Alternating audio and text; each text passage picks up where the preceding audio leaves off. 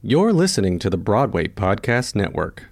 Another day is here, and you're ready for it. What to wear? Check. Breakfast, lunch, and dinner? Check. Planning for what's next and how to save for it? That's where Bank of America can help. For your financial to dos, Bank of America has experts ready to help get you closer to your goals. Get started at one of our local financial centers or 24-7 in our mobile banking app. Find a location near you at bankofamerica.com slash talk to us. What would you like the power to do? Mobile banking requires downloading the app and is only available for select devices. Message and data rates may apply. Bank of America and a member FDIC.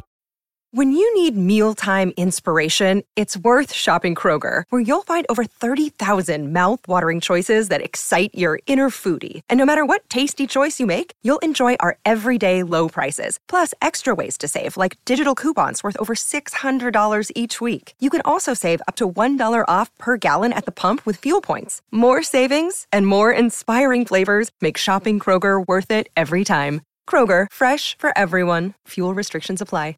Hello, everyone, and welcome to episode 86 of Take a Bow. I'm your host, Eli Tokash, and this week we have one of our best episodes yet. We have the incredible James Monroe Iglehart and I I love this episode so much, and I know that you all are gonna love it too. If you haven't heard of him, uh, he was the genie in Aladdin on Broadway, and that is probably the role that he is most known for. Um, however, if you listened to last week's episode and you are keeping up with all of Take a Bow, uh, I'm a huge fan of James. I've mentioned him many times on this podcast, and I mentioned last week that he's stepping into the role of Billy Flynn in Chicago, and we talk all about that on this week's episode because he starts this Sunday. Um, so very exciting episode, a very exciting guest, uh, very exciting time to to talk to a person such as James. Um, and I know that you all are gonna love this interview. We talk so much, and he goes off the off the rails of even what I asked, and and in doing so, brought so many amazing stories to the table uh, that I wouldn't have even dreamed of talking about. And so the fact that we were able to do so uh, just made this episode really special. And I know that you all are going to freaking love it. But it is a long episode. So let's waste no time and let's go to the news, shall we? Uh, we have tons and tons of news to talk about. Uh, it's been a great week for Broadway. Uh, there's been a few sad moments. Um, but let's talk about some of the good stuff here. Uh, West Side Story won three awards at the Golden Globes, including Best Motion Picture and a musical or comedy category.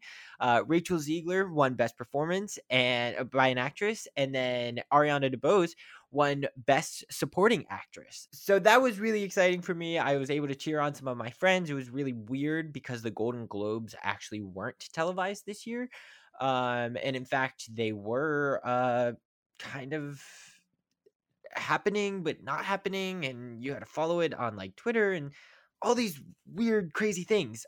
Anyways, Andrew Garfield uh, also won a Golden Globe for his portrayal as Jonathan Larson in Tick Tick Boom. Uh, he won Best Actor, um, beating Leonardo DiCaprio and all of these wonderful um, artists. So huge shout out to Andrew Garfield and his amazing work in Tick Tick Boom. Uh, MJ Rodriguez were, uh, won for Pose. And Lin Manuel also won an award for Best Motion Picture or Best Animation for Encanto, uh, which he obviously wrote the music and lyrics for. So, huge shout out to the Broadway community. They showed up, they put the work in on these films and movies, uh, and rightfully so, won the awards uh, and are properly getting the accolades that they deserve. So, uh, huge shout out to um, all of those incredible, incredible artists. It'll be interesting to see now the other award ceremonies that happened and if they will get the same attention or if there's going to be a little bit of biasness in it. And uh, especially for like Jonathan Larson with Leo, I don't know if there's any biasness towards that. Um, I don't know. It'll be interesting. It's, but huge on the Golden Globes to celebrate the Broadway community in such a big way. Um, really with West Side Story and Encanto uh, giving them the best uh, films in their categories was really really cool and uh, got the recognition that it definitely deserves. Um, so with that being said, uh, let's talk about what else is going on. So right now, there's actually two for one Broadway ticket sales. Um, it's actually going to be for about a month. So for a limited time, uh, you can go see select Broadway shows. Two people can go see select Broadway shows for the price of one. Um, and that's what the two for one Broadway show is. Uh, some of them are discounts. Some of them are the actual two for one deals. Uh, some of them are just saying like 50% off of both tickets, which is basically a two for one the tickets are actually on sale now, uh, but you can only go see the shows from that January 18th through the February 13th uh, time slot. But you can go uh, purchase a ticket now for those dates to get that deal. Uh, very exciting stuff. It's a great time for Broadway. I know being a part of a show, um, you really are excited for this this little stretch uh, because you get a really full house during this wonderful promotion that they do, um, and they do it yearly. Um, so very cool. I'm glad it's that time of the year. Uh, it's always around this New Year kind of phase because uh, Christmas and New Year's just happened. So a bunch of people came to New York, and now it's going to bring them back, hopefully. Uh, so yeah. And uh, another thing for for Broadway as a whole, uh, Broadway extended their mask and vaccination mandate. Uh, they extended that until April 30th, basically saying that until April 30th, the same policies that we are following right now as we go to a show are going to be in place until then. Um, until when it becomes April 30th, they will reevaluate uh, what's going on as far as the virus is concerned, and they will um, decide what they what policies should be in place. If in fact we will be able to be like, oh, everyone who's vaccinated can come into a show without a mask, or um, they'll keep the same policies, or uh, maybe they'll just say mask and no vaccine. I don't know, uh, but I'm just saying those rules may be altered uh, come April 30th, but right now you must be vaccinated, you must be masked uh, to enter a Broadway theater and to go see a show. Um, until April 30th. So that's what's going on there. And uh, I saw a show last night. I saw MJ the Musical, and holy moly. I posted a review on TikTok. So go follow our Take a Bow Podcast TikTok. It's the same username as uh, our Twitter, our Instagram. Um, and now we're going to be doing TikTok and we're going to be doing exclusive content there. So it's going to be different content than what you see on Instagram. Um, I, I posted a, a, a review of Michael Jackson and it it it was awesome. I mean, listen, Michael Jackson as a whole, I mean, it may have some controversy there. Um, however, I'm speaking right now solely on what I saw and the art that was put on stage last night. It was one of the most incredible shows that I had ever seen. That cast was incredible. Myles Frost is going to be a name that we remember for a long time. He's going to be a Broadway star. Now, he is incredible. And you know who else is incredible? Middle Michael, whose name is Tavon Olds Sample. I mean, this these guys were just phenomenal. I mean, these guys were incredible. They were their the, the their voice, first of all, is just insane. But the work that they had to do to embody Michael Jackson and to um to to to make you make the audience feel like you are watching Michael Jackson up on that stage. The work that they put into uh, to ensuring that that would happen is is unbelievable. Um, this creative team has done such an amazing job with the choreography, with the embodiment of Michael Jackson, and working on all the things the set design the the costumes the everything everything was so well done. I can't imagine what went into the show and how much it, it could have cost and all of these things uh but whatever they did they are doing it right. They are right now in previews and you couldn't tell. I mean it is in amazing shape and I cannot wait to go see the show again when it opens because I will literally go see the show 10 times because those people on that stage were were absolutely fantastic. And a lot of them are making their Broadway debut, including Myles Frost and Tavon Old Sample, who I specifically mentioned, who are playing the roles of Michael Jackson. Um, it's and what what they're doing is is just incredible. Uh, it opened in December, uh, December sixth. It is officially opening on February first. Um, you guys want to go see the show? I mean, you have got to go see the show if you are a fan of Michael Jackson's music and you are a fan of Broadway and theater and supporting new artists, this show is for you. It was such a good time. I that's all I can say. Like it, it was amazing. And now I have been critical of jukebox musicals. So you all know that I have a strong love hate relationship with jukebox musicals, but this one works. I, I mean, the casting directors, uh, shout out them. I mean, they they did incredible, incredible work uh, in finding these unbelievable generational talents. Uh, that's Rachel Hoffman at Telsey, of course. Um, I feel like they cast everything. Um, so shout out to them um, and just everyone involved in the MJ musical because I loved it, and I really think that you guys, that everybody should go see it.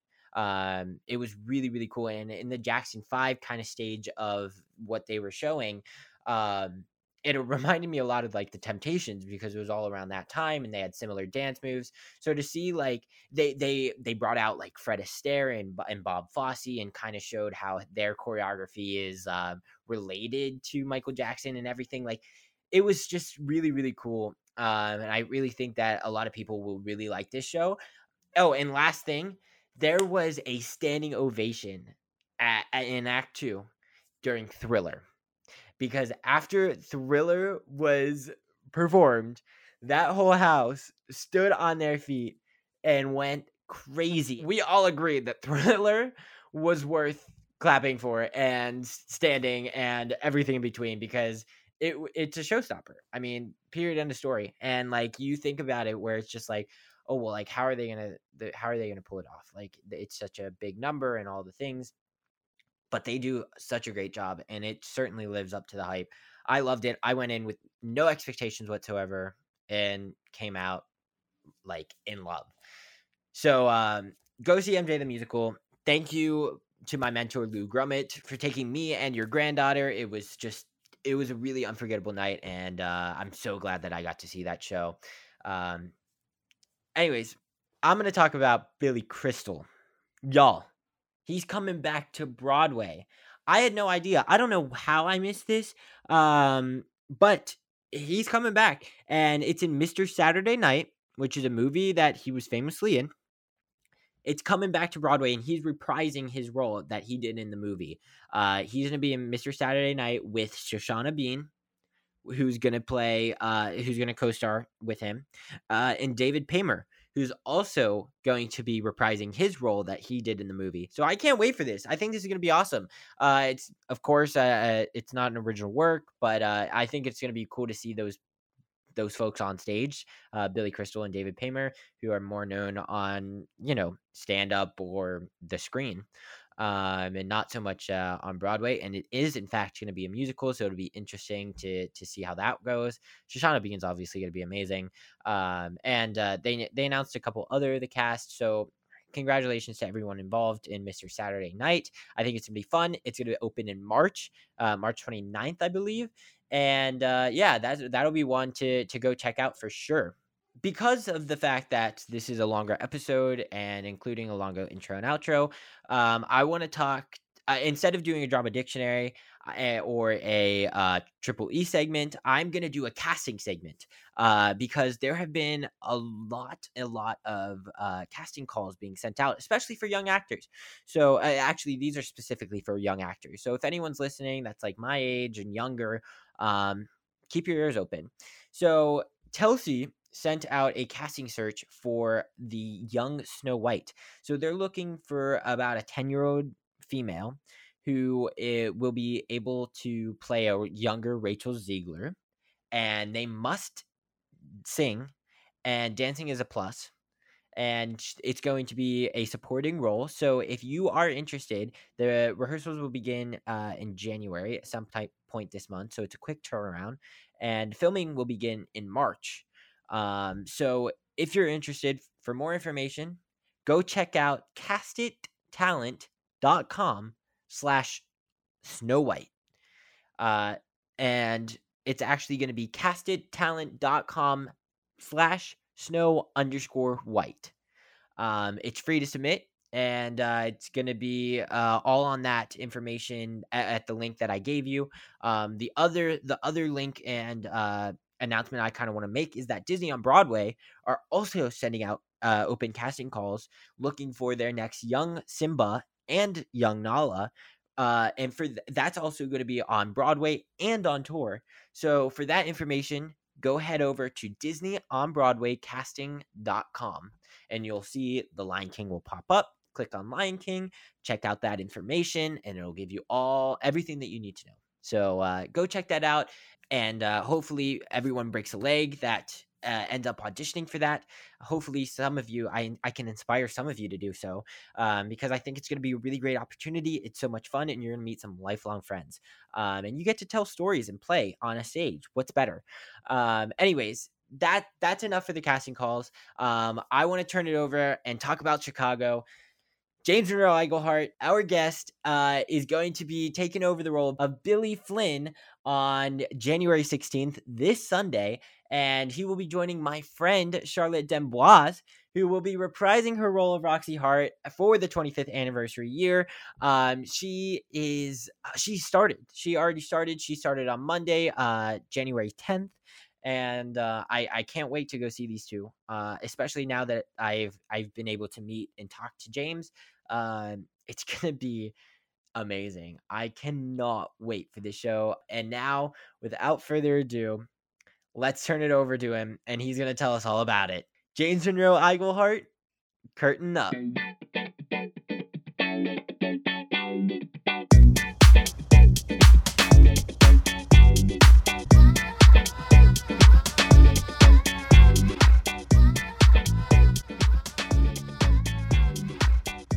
Have a real treat for you all today. This man is a Tony Award winner, a triple threat, and will shortly be stepping into the role of Billy Flynn in Chicago.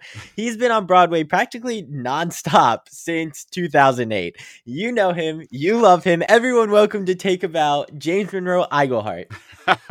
Thanks, man. Well, first of all, how you all how you doing? This must be a crazy time for you. Thank you for taking your time to do this. You know, it's um people people ask me, is it a crazy time? And I kind of say yes and no, because it almost feels like we've just been we've just been in this time. So Yeah. I can't really say um, you know, what the time is, really, honestly. It's Mm. like I've I've been I've been so used to um living in this moment of of you know of COVID and Broadway COVID and pre Broadway COVID and just like you know tests and masks and stuff. You're like Oh yeah. now it's like I hate to say that people say it's the new normal. You kind of just have to run with it. It's, this is the time you're going, oh, I don't know what to do. Like you know what to do. It's it's it's been a year and a half, two years. You know what to do now. Absolutely. You just got to adjust and take You it. got you got to adjust until they say you know okay something's different. So you know that's how it is. yeah, you got to adjust until you got to adjust again. You Right, know, you know? it's crazy. Uh, but yeah, that's awesome. So the way I usually like to start all my episodes is asking guests, you know, how they got into theater. What what made you want to tell stories? Oh gosh. Um the funny thing is I had it in the house. You know, my Oh. dad my dad was an actor uh, for many years in, in Hollywood in the 70s. And my mom uh, is a music teacher and a singer to this day. My mom still sings, you know, at different churches and things like that and different functions. So I, I've always had storytelling in the house and I've always been a really big fan of acting out stories. Like don't get me wrong, I love books. Uh Uh, huh. but there's something about standing up and telling a story, kind of like a stand-up comedian, or just you know, as uh, Mel Brooks used to say, stand-up philosopher. You know, Yeah. where you get up and you just tell your story, and that I've always loved that. And a good story with a good, no matter how simple it is, if you have a good uh, leading character and a fun journey, you could take people anywhere. So I've always loved that since I was a kid, since I was little, since I first saw like Ju- Disney's Jungle Book, and then I saw The Wiz uh, when it came to town. Like those two shows, I was like and I was obsessed with cartoons as a kid, all the Looney Tunes and Disney stuff and Saturday morning cartoons. I was obsessed with these stories, and uh, I wanted to be a part of it. So I just kind of geared, I geared my journey towards that. That's awesome. And now you're from like California area, right? Oh yeah, I'm from the I'm from the San Francisco Bay Area, Hayward, California, to my soul, man. Yeah. So eh, was Broadway ever like a thought over there for you guys? Yeah, to a to a certain extent, but it also Broadway seems so far away. Yeah. But the fun part is we always had tours. We Oh, always okay. had national tours come through the Bay Area. So that's how I got to see The Wiz and that's how I got to see Dreamgirls. You know, when those shows came through, my parents took me to go see them and I loved them. I loved going to the actual theater and watching live people perform. And I was like, I want to do that. Yeah. Yeah. I mean, I feel like that's everyone, you know, we all just can see ourselves up there and Yeah. we like manifest it, you know, that we're going to be up there one day. Definitely. Um, that's awesome. So you made your Broadway debut in the 25th annual Putnam County Spelling Bee. exactly. Uh, yes. playing Mitch Mahoney, which Yeah. is like a main character. So like that's no like that's no joke. Was that like intimidating for like your Broadway debut? Yes and no. Yes and no. Only because um, I think what people forget is that Broadway is Broadway and Broadway's amazing and Broadway is the cream of the crop. And I'm so glad to be here. Mhm. But I had been, you know, toiling and, um, you know, hitting the pavement, pounding the, I should say, pounding the pavement for many, many years all over the country, you know. right. eh, you know, in Oregon and Texas and the Bay Area, and you know, just running around trying to do this thing. So by the time I got to Broadway, I was a seasoned vet. I just wasn't a seasoned vet in on Broadway. I had been working for like ten years to do this.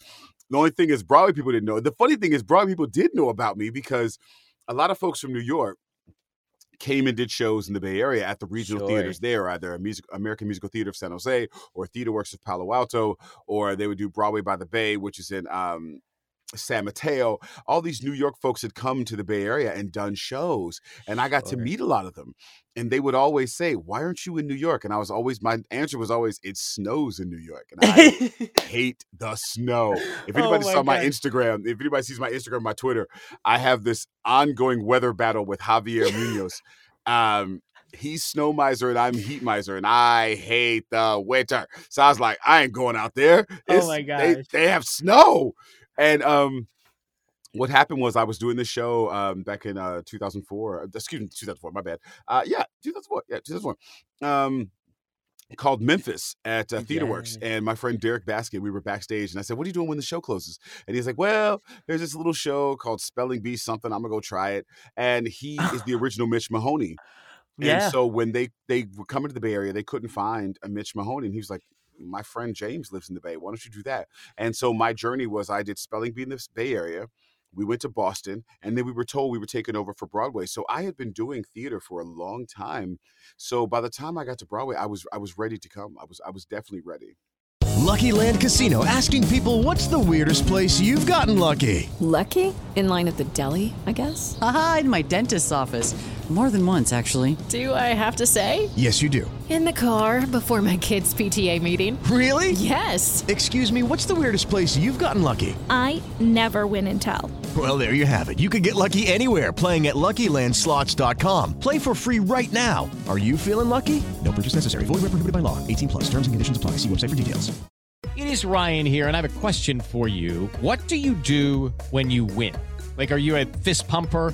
A woohooer, a hand clapper, a high fiver. I kind of like the high five, but if you want to hone in on those winning moves, check out Chumba Casino. At chumbacasino.com, choose from hundreds of social casino style games for your chance to redeem serious cash prizes. There are new game releases weekly, plus free daily bonuses. So don't wait. Start having the most fun ever at chumbacasino.com. No purchase necessary. Group. Void were prohibited by law. See terms and conditions. 18 plus.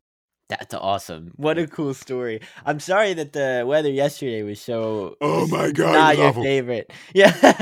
uh, I was flying in.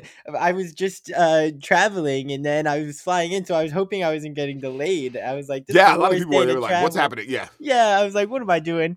I, I don't like the snow either. It's okay. um, yeah, it's just not it. Um, so so yeah, then you mentioned like this whole Memphis thing. So you did Memphis uh uh, in the Bay Area before you did it on Broadway? Oh yeah. Oh gosh, yeah.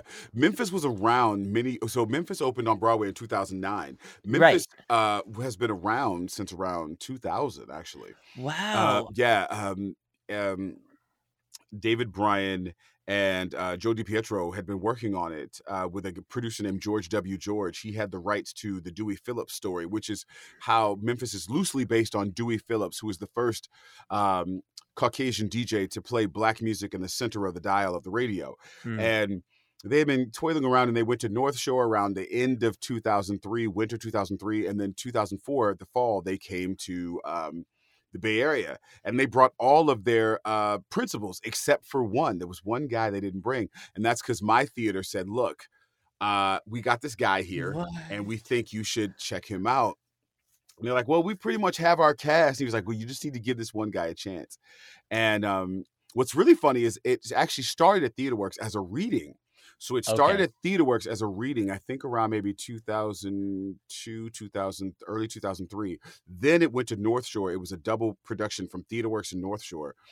Then when they came to TheaterWorks, TheaterWorks said, we got this guy, and it was me. And Joe and David saw me audition, and they were like, okay, let's pick that guy. And the whole character way. changed. The Bobby Bobby changed because um, I was doing all these stupid, silly things, and they were like, "Oh, that's Bob. We want Bobby to do what that guy does." Oh my And so god. that's that's how it happened, and that's how I met uh, Montego Glover, Chad Kimball, J. Bernard Calloway, Derrick Baskin, and we've been we've been a family ever since. That is so cool. I love that. I love hearing the stories of like the pre-Broadway like history. oh, and and the know? show was so we had a different we had a different director. We had Gary Gabriel Barre, who's an amazing director, and he he he he saw it more as a comedy. He saw Oh. it definitely more as a comedy. We were kind of, without saying craziness, we were kind of hairspray light.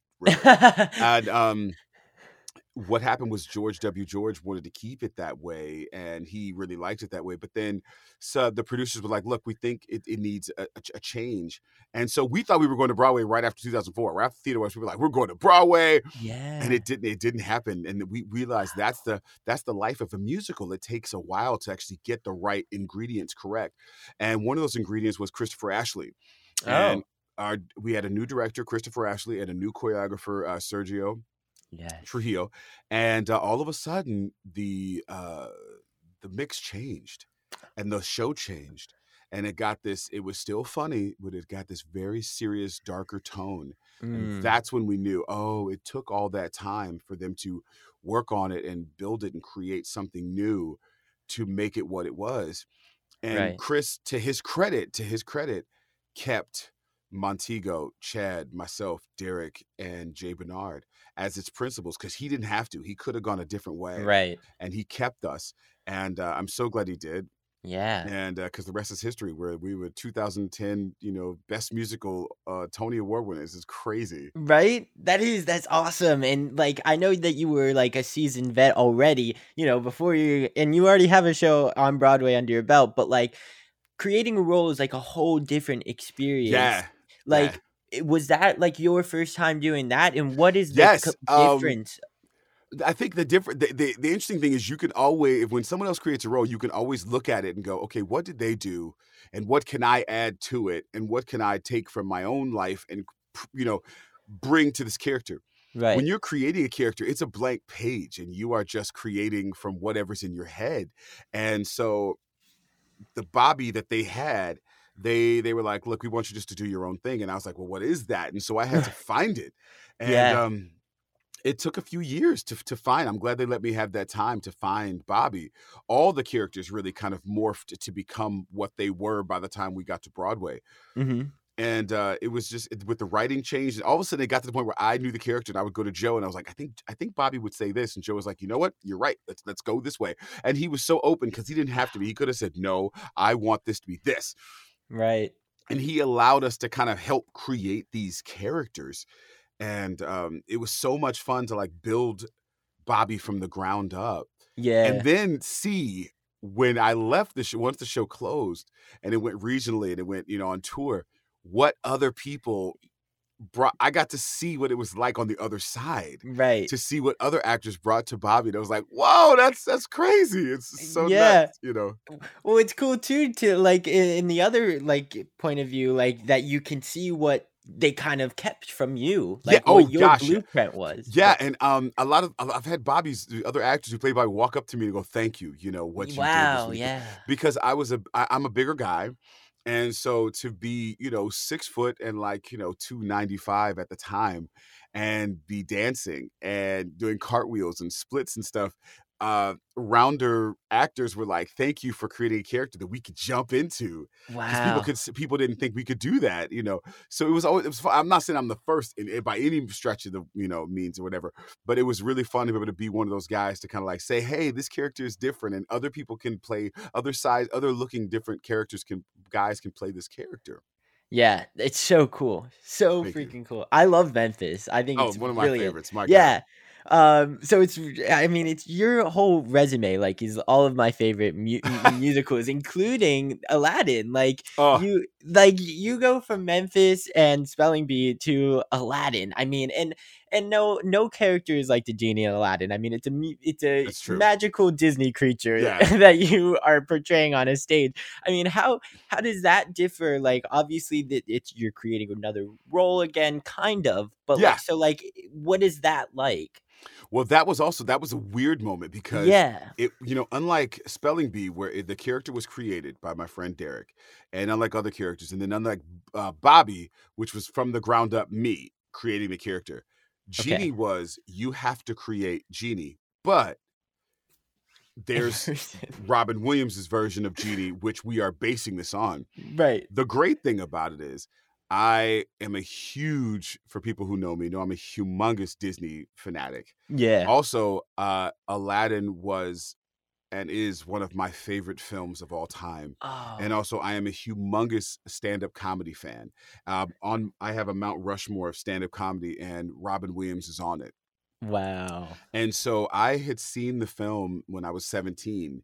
Uh, that was my high school graduation present from my mom. And Oh. I have loved, uh, I remember leaning over to her. I've told the story before. When Friend Like Me was over in the movie theater, I said, I wish I could do something like that someday. And Wow. so I have known I, I I'm I'm old. I had the Aladdin soundtrack on cassette tape. So and I and I played that? that exactly, right? and I played that thing out to the point where I had to buy it again. So I already came in knowing Friend Like Me, Prince Ali, and all his songs by heart, knowing you know, what to do. So I had always thought, and then uh, Disney Disneyland had the Aladdin Spectacular, which was a 45 minute musical in uh, California. Hmm And I went to go see it, and people would always go, "Oh my God, wouldn't you want to play the genie?" And I was like, "I would love to, but they're not going to let me. They don't let. They're not letting you know black guys play the genie right now." And they every all the Oh. black guys played Jafar, and I was like, "I don't want to play Jafar. I love Jafar. I love that character. I tease uh, Jonathan Freeman about that character all the time." And I was like, "But I don't. I don't want to play Jafar. I, Genie's the guy." And Yeah. um, when I was doing Memphis, I was sitting at home chilling, looking at uh, I think Broadway.com or BroadwayWorld.com, one of the two, and um, I think it was Broadway.com actually. And they said they were doing it in, in uh, Seattle. Disney was going to do a you know this new production of Aladdin, and I called the world. I The called world. the world. Who, how do I audition? How do I get in this? I told my wife, I said, "How do I get this?" Yeah. It was crazy. And it was always Genie. it was always Genie. It was always Genie, and I couldn't I couldn't get an audition to save my life. They wouldn't look at me for anything. And finally, what happened was uh, Casey Nicholaw, who directed uh, was directing Book of Mormon at the time. He was looking for a genie, and his cast members said, "Have you thought of James Iglehart?" They literally said my name, and that's how my agent got a call and said they want you to come in. And I looked at the script and just happened to know the guy who was playing the auditions.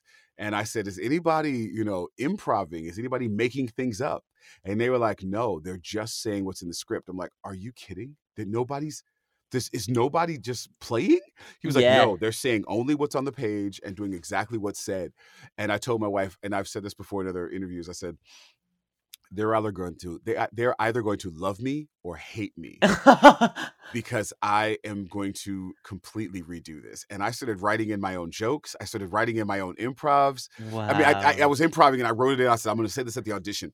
right. And that, that poor reader who had to read with me had no idea where I was because I was just making stuff up. I was doing cartwheels. I was, ju- I was doing this in the room. no way. And uh, Casey and the casting director, so they were like, this guy's nuts. We need to see him again. And right. I got a call back and um, Casey came to me right before the call back and he said, just do what you did for me in the original room. Just do that. Wow. And I went in there and I had new jokes. I had new stuff I had written and Mhm. I just started going and they were like, yeah, this crazy person is the guy we, we want. So That it is- really, and, and as far as like, your, to answer your question, as far as like creating a character, um, Genie is the the Broadway the um the Disney cartoon genie is Robin Williams, but Mhm. he is playing a character. There's a lot of Robin in the character. There's a lot. Right. There's there's like it's eighty percent Robin, twenty percent a character they've written. And I said, okay, that's what you have to do. Mm. The genie himself is a mythical creature who wants to be free, wants to be seen as an equal, and just wants a friend. Mm. And but he also is an amazing performer, and that's how he deals with his pain. He deals with his pain by masking it through showmanship. If I just keep being a showman, no one will see how I'm really, really feeling. And no one's ever asked because I'm a servant. And when I looked at that and realized that that was the genie, I said, okay, I can do that. And I can bring, I can do what Robin did. I can bring myself. I won't do, I won't play Robin. I'll play me in this character. And then Jonathan Freeman also freed me up. Jonathan Freeman's the original voice of Jafar and has been, he's the only, if you've ever heard Jafar in English, that's Jonathan Freeman. and uh, he's still Jafar right now. As of as of this interview, he's still Jafar right now. And um, he told me, he said, you know, Howard Ashman's original uh, thought for the genie was a black man. And I said, really? He said, yeah. If you go to the original movie, Thief of Baghdad, uh, the actor Rex, and I can't think of his last name, Rex somebody. Um, I went and watched the film, and sure enough, it was a black guy because genies were slaves, and so they saw it as the slave, the slave thing. And Oh. I immediately latched onto that. And then Howard Ashman also originally saw um, Genie as an amalgam of Fats Waller and Cab Calloway, two uh, classic jazz men of the uh, you know the early Harlem Renaissance era. And once I saw, once I heard that, if you listen to the music of uh, Aladdin, Genie's the only music that's big band. Everybody else is um, straight up a, a cool Broadway style, and then Genie has this big band music behind him. And once I heard that, I was like, "Oh, I don't have to be Robin at all because Robin's not a singer. I am, right? And I can do this, and I can. I'm a comedian. I can make up jokes. I can improv. And so between Genie esqueness, um, bringing yourself to the character, the history of what Howard was thinking, and the music style, I was able to create my own version of Genie. And the funny part is, I'm gonna drop a name right quick. I'm a, I'm a, I'm a name drop, so forgive me. Um, Sarah Michelle Gellar, uh, who Mm. got to work with Robin Williams, told me that Robin saw um, a clips of my Genie, and he said, "I like what the kid is doing. It's not me, but he's doing his own thing, and that's cool." Wow. He, was afraid that I that I was going to, or that Disney was going to, like just copy his stuff, and Mm. I didn't do that at all. Because also, a- as a rapper for years, and also as Sure. um, a love of stand up comedy, first rule is you don't bite off people's material, which means you don't copy people's material. You don't copy other rappers, which is so weird because hip hop is so everybody copying each other. Right. Right. um, but when I came up in you know in the 80s and 90s, you didn't you didn't try to sound like nobody else. You sound like yourself because rappers were like, "Yo, you st- you took my stuff." You know, right. and comedians are still like that. Don't take other people's material. And if you do, give them credit. And Hmm. so there were certain things that had to be in the show. And then the rest of it, they let me, Casey just let me go. Yeah. And th- the rest is history, man. I mean, that, that's just an incredible story because, like, yeah, you gave an incredible, like, unforgettable audition, but you gave it every night, you know, like eight times a week. Like, I can't imagine what it was like to, like, prepare for that, like, mentally, physically, like, the stamina. Like, watching you made me tired, you know? the, the- like, the funny thing is, I always said, I always said of Genie, I'm a huge Disney fan. yeah. If I'm paying 200 bucks to see a show, what do I, James Monroe Iglehart, want to see? Mm, And I tried to give that performance. I tried to give what I would want the genie to do every night. right. And also because we were, you know, we were kind of under the gun. Folks were like, "Oh, this show isn't going to work," and so I kind of had a chip on my shoulder, and I was like, Yeah. "I'm a huge wrestling fan. I'm a huge WWE uh, professional wrestling fan, AEW, Oh. uh, AAA, uh, New Japan Pro Wrestling, anything pro wrestling I love." And the wrestlers always feel like they have to, if they get a title, they have to defend it. And I always felt like Aladdin was my world championship, and I had to defend it every night. And that's how I went to work. I had to. I went to work ready with the with the show on my shoulder.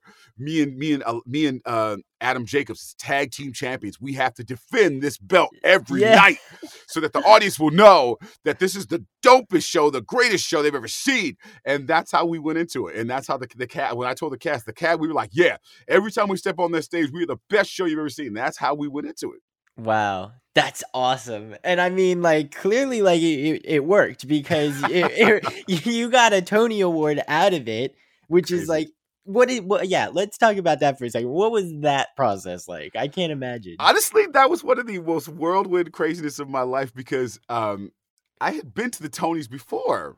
Uh huh. And I've been to the Tonys before with Memphis, but I was a cast member. And when you're a cast member, they just put you on a bus. You go to the show, you do the, you do your song, you get back on the bus and go back to the theater. If you win, you show back up. If you don't, well, go home. and that that whole process of being nominated, that whole process of coming Oh through, and so, was absolutely insane because you have to remember only one other uh, Disney actor had been nominated and won a Tony. That was Heather Headley. She won. Oh wow. Yeah, she won for Aida. So there's only two Broadway. that. There's only two Disney actors who've won Tonys, at least as of right now, I think. Wow. Um, and I I was prepared but wasn't prepared, you know. I, and Yeah. mentally, I had to get myself ready for tons of interviews and always being talked to, and you know, I have to answer certain ways. You got to do it the Disney way. You also got to make Mm. sure that you don't say too much to not give away the show, and uh, and also you got to you have to do the show at night. You know, that's the thing. You like stay stay stay healthy so you can do so that everybody can come see you, so they can nominate you or so you could win. You know, I was like, ah, it's crazy yeah. and it was literally just like the fastest and longest like couple of months of my life uh Right. but it was i look back on it now and it was fun i wasn't enjoying myself then because i was in it Mhm. but when i look back i realize how fun and what a wonderful opportunity and what a wonderful journey it was every night to get to do that show and then every day to get to represent i have a few favorite characters in my on my in my disney list Sure. and Genie is a number one tie with Goofy. Oh Goof- my god. Goofy, Goofy and Genie are my favorite Disney characters ever, Wow. and to be able to be a part of that history, be be able to be a part of something I've loved since I was a kid. I just felt so honored, and I look back now, and I even feel even more honored to be able to be a part of it. And when they and I didn't expect to win. Honestly, I did not expect to win. I was like, you know what's going to happen? I'm going to go there. I'm to represent my show, yeah. do my thing, and if we get on TV, it's just going to make more people want to see us. right. And when they called my name, Oh. I the world it was what's funny is I can honestly quote Robin Williams. Robin Williams, they said, What was it like when you won the Oscar? And Robin said, Well, there's a moment where it feels like everything's going really slow, and then you obviously you're like, Yeah, yeah, and it was like Robin Williams. That's how it was. I'm like James Monroe. Oh my god. And you get up there, you start talking to and all of a sudden then it's over. right. You're like, ah, what happened? you know, and then it's like, and then again, it's like I have to defend it. Now that I've got the Tony, people are Right. expecting. Now it is a real title. Oh, it's a oh, yeah, real yeah. title. So I put that thing on my mantle. I was like, every night I will defend the fact that I won this. Wow. And no one will say that I didn't deserve it. I will defend this thing to the to my day to the day I leave the show. And I I I did. And I'm glad that folks, you know, I'm glad I'm glad I wasn't wrong. yeah, you absolutely did. I mean, there was literally like when people I was in a show while it was going on, uh, while Aladdin was going on. So like I wasn't able to see you right away, like the show Yeah. right away. And everyone that like was talking about Aladdin was like even if you don't want to see the show, you have to go for the genie. Like everyone was talking about you and your performance, and you definitely defended that title for Thank you. Yeah, that was very well deserved. I promise you that. Yes, I mean that. What great company! I never realized that the only two Disney actors had won. You and Heather Yeah, Headley. Like, Heather Headley for Aida. Come on. That's Actually, sick. she didn't win for Aida. Did she win for Aida? I think she won for Aida. Yeah, because she was nominated for she was nominated for um, Lion King, and then she won for Aida. Yeah. wow. I mean, I mean, what more do you need to say on that one? I mean, that's just incredible. Um, but like, I want to know because when you started Aladdin, you start you're in rehearsals and you're in tech and everything. Like, is the Tonys on? Are they on your mind? Like, is it yes and of no. They're they're on your mind because people are saying it, but they also can't be on your mind because that Mm. can't be what you're doing it for. right? If you're writing a show to win a Tony, you are not even going to get close. You have Mm, to write a show that you believe in, that you think is a good show.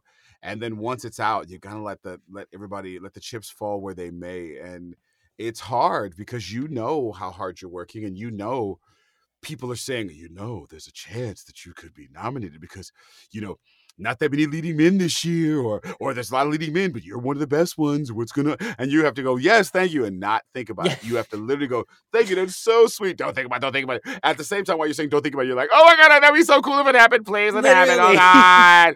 Let me be nominated. I want to be nominated. You go, but I can't think about that because if I think about that, I will mess up the show. So literally, Right. it was one of those moments where it was like so funny that like I couldn't think about it. And honestly, I did not think about it until the nominations came out. And when the nominations Wow. came out and I was nominated, then I started thinking, wouldn't it be cool to win? But then at that point, I was so happy that I was nominated.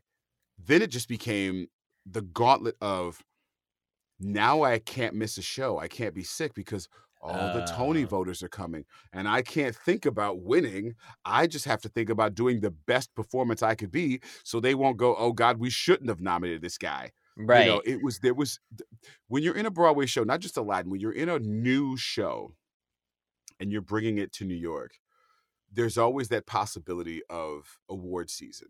hmm But you have to just concentrate on doing the best show you can do.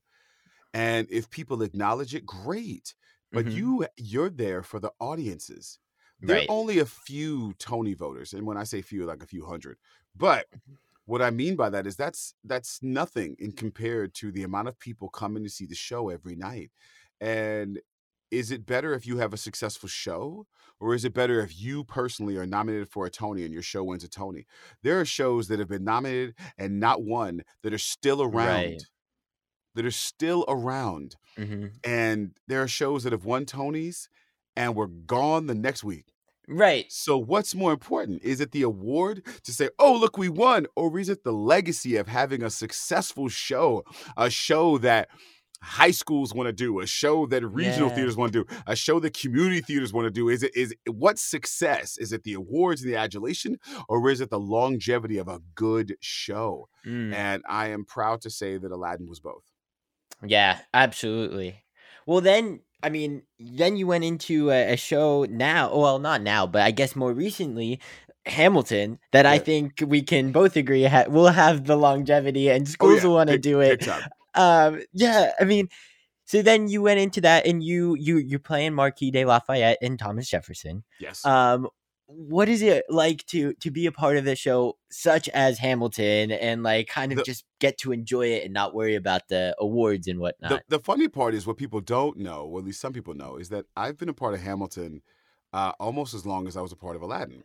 no way. Yeah, because Lin Manuel uh, Miranda and Tommy Kail are the creators and producers of Freestyle Love Supreme. Yeah. So when I got into Spelling Bee, Hello, it is Ryan, and we could all use an extra bright spot in our day, couldn't we? Just to make up for things like sitting in traffic, doing the dishes, counting your steps, you know, all the mundane stuff. That is why I'm such a big fan of Chumba Casino. Chumba Casino has all your favorite social casino style games that you can play for free anytime, anywhere with daily bonuses. That should brighten your day a little. Actually, a lot. So sign up now at chumbacasino.com. That's chumbacasino.com. No purchase necessary. VGW Group. Void were prohibited by law. See terms and conditions. 18 plus. Judy was boring. Hello. Then Judy discovered ChumbaCasino.com. It's my little escape. Now Judy's the life of the party. Oh, baby, Mama's bringing home the bacon. Whoa, take it easy, Judy.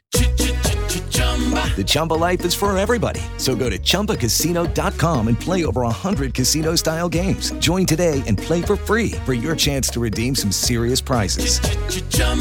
ChumbaCasino.com. No purchase necessary. Void were prohibited by law. 18 plus terms and conditions apply. See website for details. I was doing it in Boston in 2006, and I met Chris Jackson, Christopher Jackson, who plays George Washington, in Right. 2004. And we became really, really good friends. I was the best man at his wedding. And so Oh, we wow. became like brothers. And so he told me about this group called Freestyle Love Supreme. We were outside of this theater, and so beat came on, and we started freestyling about the stuff around us. And he's like, Oh man, you need to join, you need to be down with my group. And I was like, Cool, that sounds great. So a couple years later it comes down, I'm finally in the I'm finally on the East Coast and um, I get a call from Chris. He's like, "Yo, Tommy wants to meet you." So I get to um, this little. I go. My wife and I drive to New York, uh, and I go to this little um, room, and there's Freestyle Love Supreme, and I mean, there's th- the guys who are now legends on Broadway. Yeah. there's Chris Jackson. There's Bill Sherman, who's Tony Award winning, Emmy nominated Bill Sherman. There is um, Shockwave, who's one of the best Mm. beatboxers in the world. Tommy Kail, Lin Manuel, Anthony Veneziale, who's a Tony winner, a producer, actor, um, lead, uh, the conceiver of Freestyle Supreme. And there's myself and Utkarsh, uh, you know, Ambudkar. Yes. But Utkarsh is the star of Ghost and the star of Free Guy, and we are brand new. We're auditioning because Lin and Chris Jackson are going on to do In the Heights. I mean, so they needed someone to take over for them while they were doing that. So we auditioned, and sure enough, we got in the group. And then while they're doing In the Heights on Broadway, uh, I'm doing Memphis, and Lin tells me about this show he's got called the the Hamilton Mixtape. Right. and he says, "Hey, uh, it's not a show. It's just this project, and I want you to be a part of it." And I was like, "Cool, great." I said, "All right." So we went to Alex Lacamoire's house, and we start rehearsing for this concert that Lin is going to do at Lincoln Center. They had asked Lin to do uh, an American Songbook, and he says, "Hey, I've got this new show. Can I do that?" So there we were, me, Mandy Gonzalez, Chris Jackson, uh, Jon Rua, Utkarsh, um, Karen Olivo, all these all these amazing, crazy folks that you will go on to like win Tonys and do a bunch of stuff. Right. Excuse me, we're all in a room, chilling, working on Hamilton, and I was the first Mulligan. Oh, so I'm okay. playing I'm playing Mulligan while Jon Rua is playing um I, was he playing Jefferson? Yeah, he's playing Jefferson. Yeah, Jefferson. Because Utkarsh was Burr and Lin was Ham, you know, Hamilton. And so we're doing that, and that's how it was supposed to be. But that same night, uh, I had uh, we had done Aladdin in um, Seattle as a pilot production, and that same night we did Hamilton at Lincoln Center. Uh, Casey Nicholaw was there, and Casey called me and said, "Oh my God, you did a great job tonight. Hey, I just heard from Disney; they're still interested in Aladdin." I was like, Oh. "Cool." So I had both. So when we did Lincoln Center, producers saw that and said, "Hey, we want to do Hamilton." So I get a call from Tommy, and Tommy says, "Look, man, we're about to go to do this workshop of Hamilton. Do you want to be a part of it, or do you want to stick with Aladdin?" I understand if you want to stick with Aladdin. I said, "Actually, dude." I'm gonna stick with Aladdin because you know I'm the genie and I've always loved this. He goes, I know you're a Disney nut. I get it. Go do your thing, and you know we love you. We got you. So Yeah. I was I was still in Freestyle Love Supreme Okay. doing Aladdin, getting trying to get that up, and then Aladdin comes out 2014, 2016 Hamilton comes out. Right. I get a call from the brothers. Hey, you want to come to opening night? I come to opening night. I love it. I'm well, I'm telling everybody about it. Today. Oh my God, Hamilton's the best thing in the world. We're laughing together. We're at the. They came to my party. I came to their party. We're just kicking it because we're all still a group. We're all Right. still in Freestyle Love Supreme.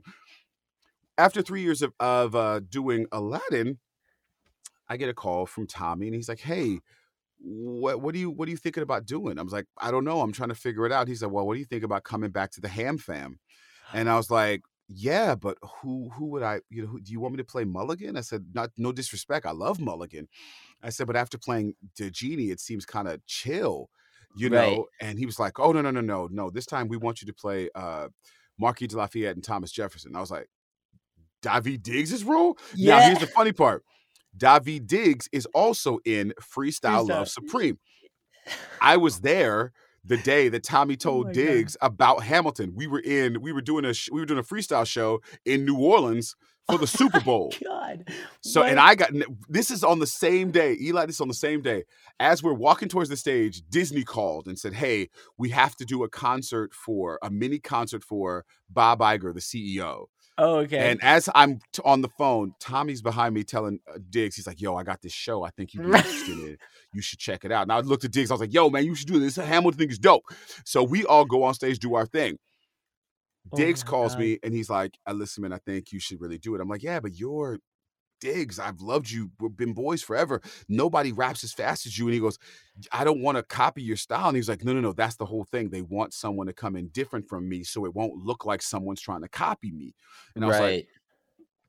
c- I said, that I can do. I'm a showman, that I can do. So I said yes, and the rest is history. And I got to spend four wonderful years with uh, with uh, three and a half, you know, with the pandemic, uh, Right. With with uh, with the Ham Fam, and I've loved it. I still have made lifelong friends with that show. And then what what did we do in the middle of it? Freestyle Love Supreme came to Broadway Right. and all of us from that was it that were that started with the group and with Hamilton did that as well. So I was doing I, twice, twice on Broadway. I was doing two Broadway shows. I was doing Hamilton and Freestyle Love Supreme. I would ju- I would like on on Sundays I would do a three o'clock show at Hamilton, Uh-huh. run over and do the show at uh, Freestyle Love Supreme. Then on Mondays do two shows of Freestyle Love Supreme. Then jump back into Stop Hamilton. it. Yeah. One day, on this, honest to God, Eli, one day I get a call. We were Saturday. That when they were Free Freestyle Supreme was off Broadway, the stage manager called me and said, Hey, one of the guys is out. Can you come down? So I did the two o'clock show, ran downtown No. to the Greenwich House and did uh, the show of freestyle, then jumped back on a cab and ju- ran back. So I did three shows in one day. I did Hamilton, freestyle, Hamilton. And Oh, when you just- when you're that that family, that freestyle family, that's right. just how we do, man. That's just what we do. Good for you. The hustle, it doesn't stop. You no, know? it does not stop.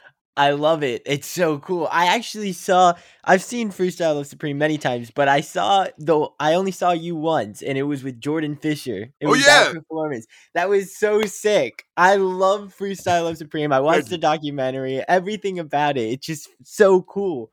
I mean, Thank what much. yeah, no, seriously, like what is that like? Cuz I mean, obviously that's just like a different experience every night, new stories to your That telling like is one of my favorite things because I love performing. I know it's gonna sound crazy because when I know people are gonna challenge me to that, but I it's fun to perform without a net. It's Yeah. fun to perform just to create, you know, what's what's nothing out of nothing. right. You know, somebody gives you a suggestion, you just create something out of nothing, and I thrive on that. I love that. Give me a subject and let's go. right. and also just to be up there with your friends and do what I was what I would my father always said find a job you would do for free and Mhm. hopefully someone will pay you to do it or I basically he was like find a job you would do for free and then find a way to get paid for that and that's Right. what I've done and I we we would freestyle for nothing me and Right. Chris just in a parking lot next to a burrito shop just freestyling about the dumb things we see Right. and people are paying us to do that.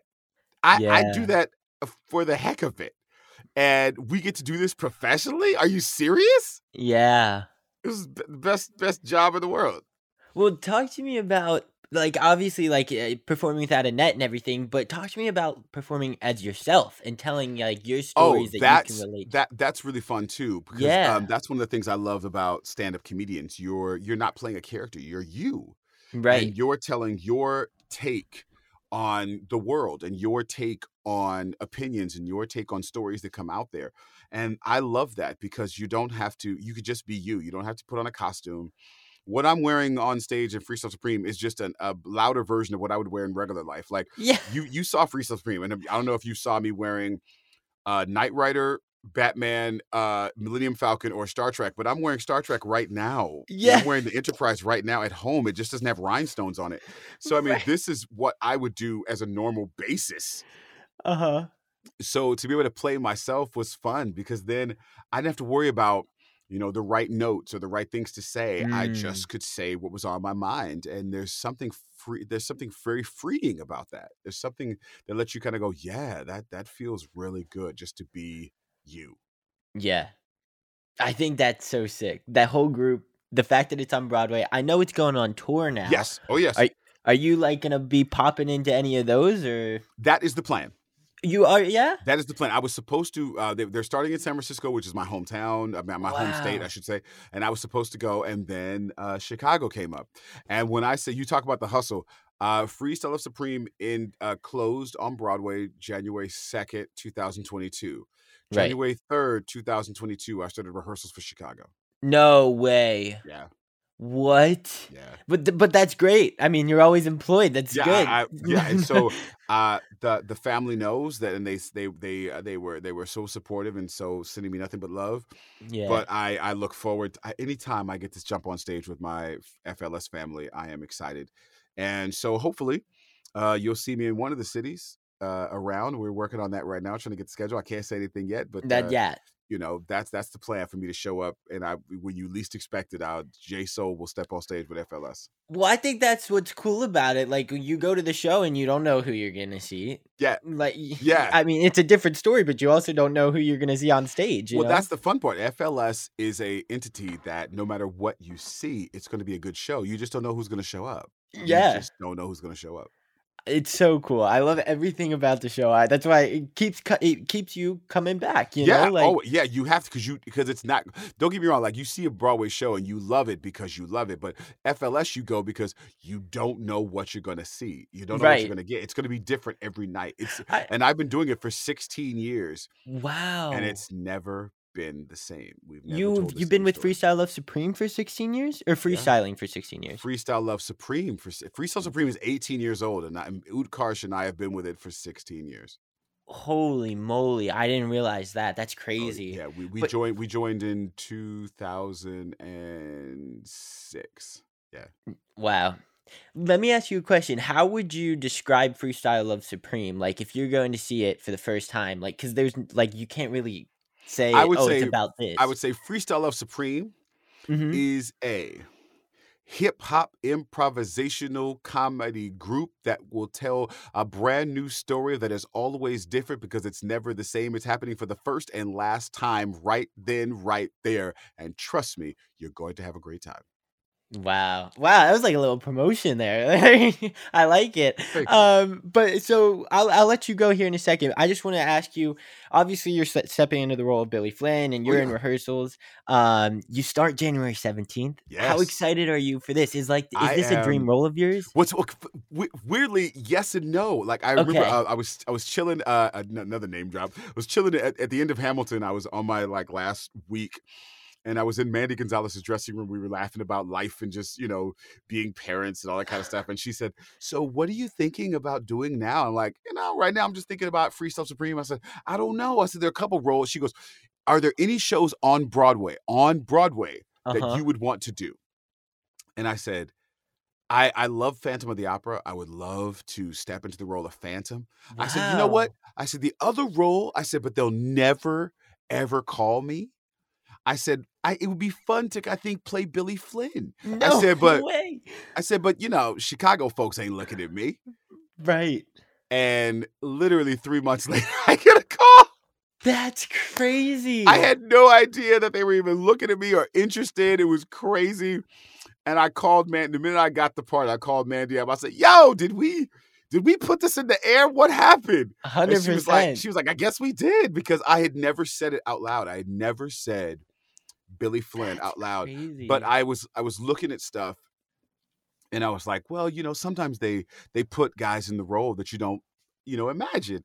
And I just said that was the first time I had ever said it out loud was with Mandy Gonzalez, and here we are. Here we are. And That's I, awesome. in in what's funny is I've always thought the role was fun. I've always thought he was dashing. I've always thought he was um, just kind of smooth as silk, you know.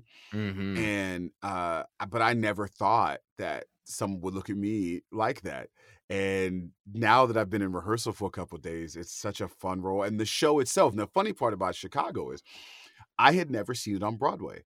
I have been on Oh. Broadway. I have been on Broadway since 2007, and I have walked past the Ambassador Theater hundreds of times, hundreds of times, Right. and never saw it on Broadway. I saw Chicago, 1998, in Chicago.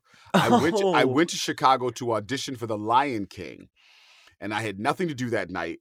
And I said, you know what? I'm going to the theater. I see if I can get a ticket. And they had like a couple of tickets left, and they were way in the. I mean, they were in the rafters. Right.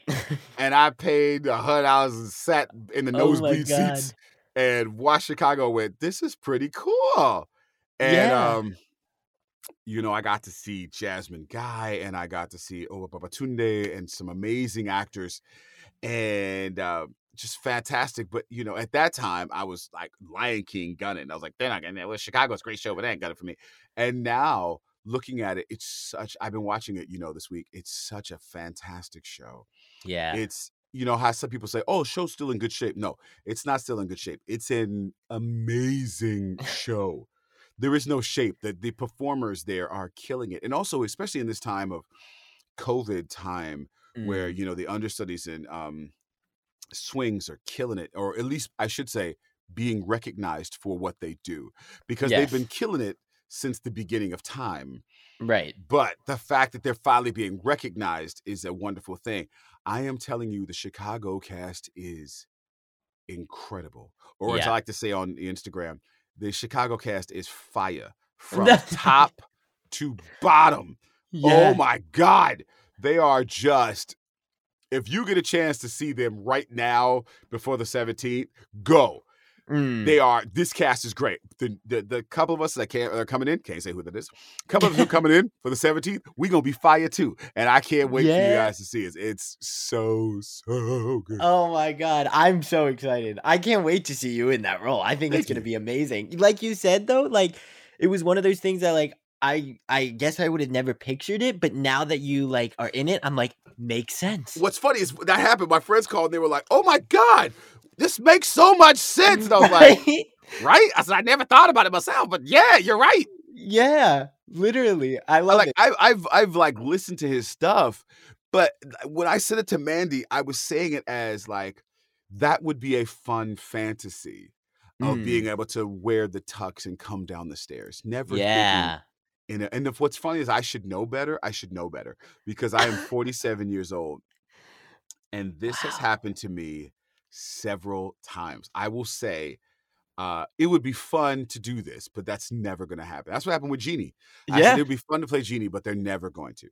I said, yo, it'd be really, really fun to like, you know, jump up there with Ham and all those guys, but then that's never going to happen. Wow. I said it'd be fun to actually be able to rap on Broadway. I said, but you know, I, I I've been rapping for a long time, but yeah, I'm too old for that. Freestyle Supreme. Wow. I I said it, I said it'd be really really cool to play the Wiz to do the Oh. Lion and the Wiz in New York City, and we got to do it in 2009 with the Encores. Uh, and at the time, it was me, Josh Henry, Christian Dante White, three guys Wow. who nobody really knew, and now Look I mean, at you. you know, you go to Times Square, there's a giant picture of Tom, of uh, Joshua Henry and Yeah. Christian Dante is one of the best performers in the world. I mean, with, with you know, with with Funny Girl, just being just um, killing it with Bette Midler. I mean, the boy is amazing. And I've said this several times. That's, that's how I got into cartoons. You know, Mm. I was like, I wish I could do some Disney cartoons. I wish I could do some stuff like that. Every time I've said it, something in the world has allowed a door to open to for me to be blessed to do this. And so I just tell folks out there, I'm like, look, you know, put it out there. You never know what's going to happen. Dream big, work hard, but dream big because Mhm. you never know. A door might open and what you're looking for is there, but be prepared. Be prepared. I have made sure that I am on my game when it comes to the things I want to do. If I want to do it, I'll be prepared for it. I don't know if it's going to happen, but I, you know, I practice just in case some crap happens and they go, "Hey, you want to do it?" I'm like, "Yeah, sure." Yeah. And that's just how I've always lived my life. You know, prepare for what you want. Right. And so I have prepared for what I want. And so when things come in, I'm I'm so if the door opens, I'm ready. But there's always another door, and these doors that have opened have been nothing but blessings. I have had the most blessed so far uh professional career. And I I love every second of it. I now that I'm older, I'm just enjoying every moment. Yeah.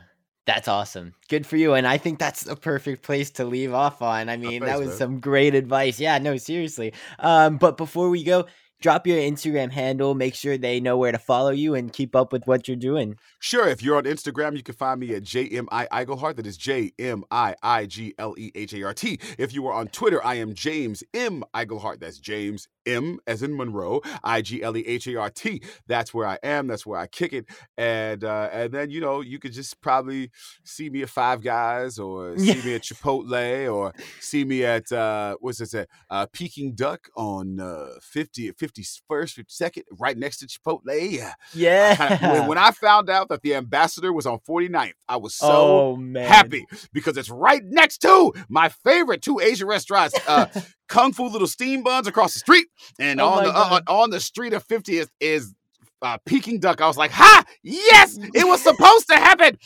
Because the last time, the last time I was on 50th, I was at Circle in the Square with Spelling Bee, and that's where I found those two restaurants. And now I get to go. Oh, my wife is mad. She was like, "If you don't stop going to those restaurants, I'll kill you."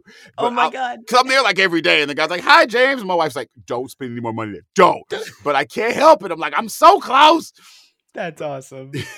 Two show days are looking real oh pretty oh my now. god! They, I, during rehearsals, I've just been chilling, and my wife's looking at the a card account like, "If you go one more time," I was like, "What? I was at Chipotle today." That's awesome. I love it. Well, congratulations on everything you're doing. Thank you, Eli. Keep up. I mean, this is awesome. Just this episode here is awesome. Uh, People are going to love this.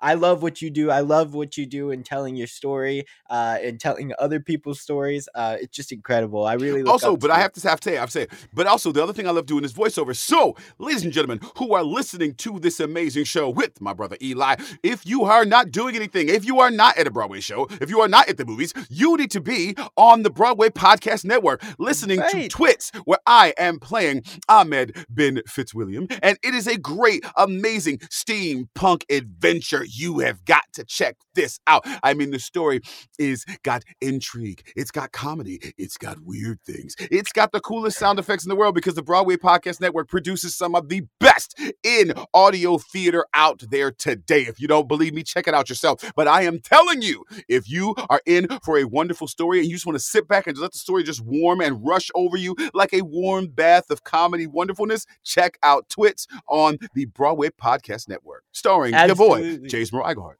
And don't forget about falling in love with Mr. Delamort. Oh, Falling in Love with Mr. Delamort. You have to go there. Falling in Love with Mr. Delamort is another one. Trust me, it is a new audio uh, musical that you. It's I, actually we call it an audio experience. You, it's an audio experience that you have to hear.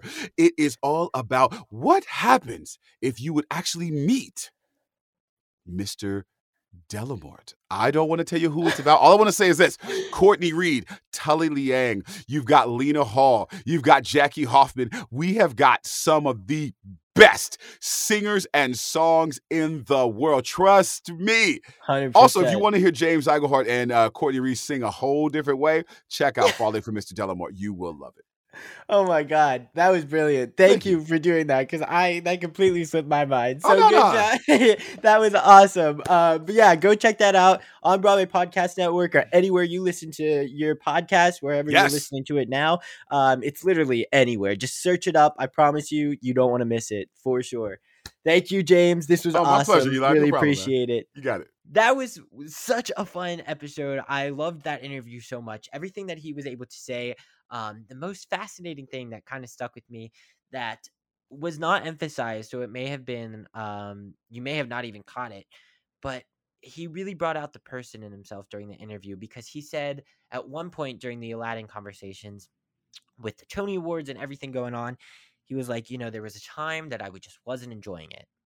And now I look back and I just think about how lucky I am and how grateful I am and how much fun that that time in my life actually was. And I was just like it's so like I I loved what he said in that. Um it it really brings out how the performers feel in in most things.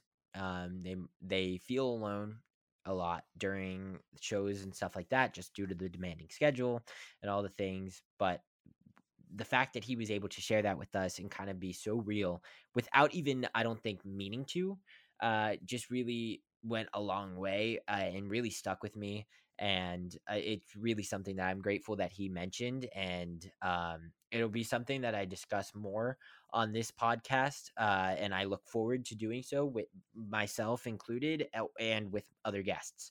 Um so it's going to be I, I thank you James. Thank you for opening my eyes. Thank you for coming on and sharing all those incredible stories, including the happy ones, including the happy ones, including um, Robin Williams. The way that they, the the fact that he had mentioned the genie was actually going to be, uh, was actually first envisioned as a black man to play the role because he they saw the genie as a slave uh, to Aladdin um, was really fascinating. And the fact that Robin Williams was able to play it in the end is really really cool. Um, I, just all the things that he had to say and all the things that he didn't even um, that we as audience members wouldn't have realized unless he he had brought it to the forefront. Um, I'm really grateful for all the things that he shared, especially because I didn't even know half the things to uh, I didn't have those questions ready to make him talk about that thing those things. He kind of did something really beautiful um, and was an incredible interviewee and he went off the rails and as he was talking one story led to the other and he rem- was remembering all these things and he was reliving all that with me so james really you that interview really meant a lot and um i i enjoyed it so much and i know that um i'm not the only one that enjoyed that interview because I enjoy a lot of the interviews, but that was really special to me. Um, and I think that it's going to be a, very special for a lot of the audience. So, James, thanks again for coming on. Thanks for sharing all those incredible stories. Um, w- before we go, um, I just want to mention that there are rumors uh, going around that chess is going to be is coming is trying to make a comeback to Broadway, uh, and they actually have a creative team in place. This is a big deal. I know that uh, chess definitely did not get the run that it deserved, uh, and I know that there are some crazy chess fans out there. Um, so that's going to be very exciting. And you know who announced it? It was Tim Rice himself, the uh, composer and lyricist. Um, he actually has his own podcast on the Broadway Podcast Network um, where he actually announced that uh, just talking. And I don't know if he meant to. I don't know if it like slipped out or what. Um, I think he meant to. Um, I I actually don't listen to. I haven't listened to the episode um, yet, so uh, I definitely am going to. So everyone, go support uh, the Broadway Podcast Network uh, and check out Tim Rice, and also once again, go support the Broadway Podcast Network and listen to Twits the new steampunk podcast with our guest this week, and uh, as well as falling in love with Mr. Delamort. As James had referred to, uh, they're both incredible. I've listened to both. They're so much fun. Just because the interview did go too long, I didn't want to take up too much of James's time, so I, we didn't get to discuss it at length. But uh, James, thank you so much for shouting it out there at the end and encouraging everybody to listen to the show. Uh, they're both incredible. I seriously, I vouch for it. Um, it's great stuff. So uh, go check it out if you can. It's all on Broadway Podcast Network, and go check out some of the other uh, podcasts on the network because there's some great things in there. And before I let you all go, I just want to congratulate uh, the shows that are closing and uh, celebrate them one last time and to inform you all that they are closing. So, congratulations, Ain't Too Proud, which is closing on Sunday. Flying Over Sunset, which is also closing on Sunday. Uh, Clyde's at the Hayes Theater, Second Stage Theater, is closing on Sunday. Uh, we also have To Kill a Mockingbird uh, leaving the Shubert Theater on Sunday, and then it will uh, resume in the Belasco Theater on June 1st. Um, so it's taking a little bit of a hiatus from Sunday to June 1st. Um, that's closing. And then we also have, um, oh, and that's it. So, congratulations to those four shows, and uh, good luck in To Kill a Mockingbird on your next chapter. Um, congratulations to Ain't Proud that had a very long run. This this dated before uh, the pandemic, and unfortunately was ha- had to shut down due to the pandemic um, and due to the lack of sales during the pandemic. Um, it definitely would have ran longer, I believe, if uh, it wasn't for the pandemic. This is a show that I loved, and uh, I'm sad to see this one go. But I know there's going to be some great ones going in to these new theaters. So congratulations to them. Um, and that's all I have for you folks today. But stay tuned because we have some pretty big things coming and uh, I'm really excited for it. And hopefully that it's a new chapter for Take a Bow. So uh, more to come. Stay tuned, and I hope to see you all next week. Bye, everyone. Have a great week. For this episode's curtain call, I would like to recognize a few people who also deserve to take a bow. This podcast would not be possible without the help from Dori Berinstein, Brittany Bigelow, Katie Rosen, Alan Seales, and the team at the Broadway Podcast Network. Next in line to take the bow is Tessie Tokash, who edits the audio and all the visuals for this podcast. A special thanks to patrons Brian Thompson, Pat McNamara, the listeners at PCC, as well as all of the other patrons for their continued support. If you're interested in becoming a patron, go to patreon.com slash TAB. And if you enjoyed this week's episode, don't forget to subscribe on the platform that you're currently listening to this on. Also, feel free to give us a follow on Instagram at Take a Bow Podcast. Take a Bow's logo is designed by Giselle Bustos, and the music is by Nikki Torsha and Cormac Collinon. Bye, everyone. Hope to see you next week. Hey, it's Leslie Odom Jr. here on the Broadway Podcast Network to tell you about the Rise Theater Directory, a program of Maestra Music. Rise is a national online resource designed to connect and empower backstage and administrative and creative theater professionals from underrepresented backgrounds. If you work or aspire to work in the theater community, this can help you find your next project. And if you hire theater professionals, search the Rise Theater Directory to find your next team. Create your profile now and get more information by visiting risetheatre.org. That's theater with an R E R I S E T H E A T R E dot org because only together we rise. Hello, it is Ryan, and I was on a flight the other day playing one of my favorite social spin slot games on chumbacasino.com. I looked over the person sitting next to me, and you know what they were doing? They were also playing Chumba Casino. Coincidence? I think not. Everybody's loving having fun with it. Chumba Casino is home to hundreds of casino style games that you can play for free anytime, anywhere, even at 30,000 feet. So sign up now at chumbacasino.com to claim your free welcome bonus. That's chumbacasino.com and live the Chumba life. No purchase necessary.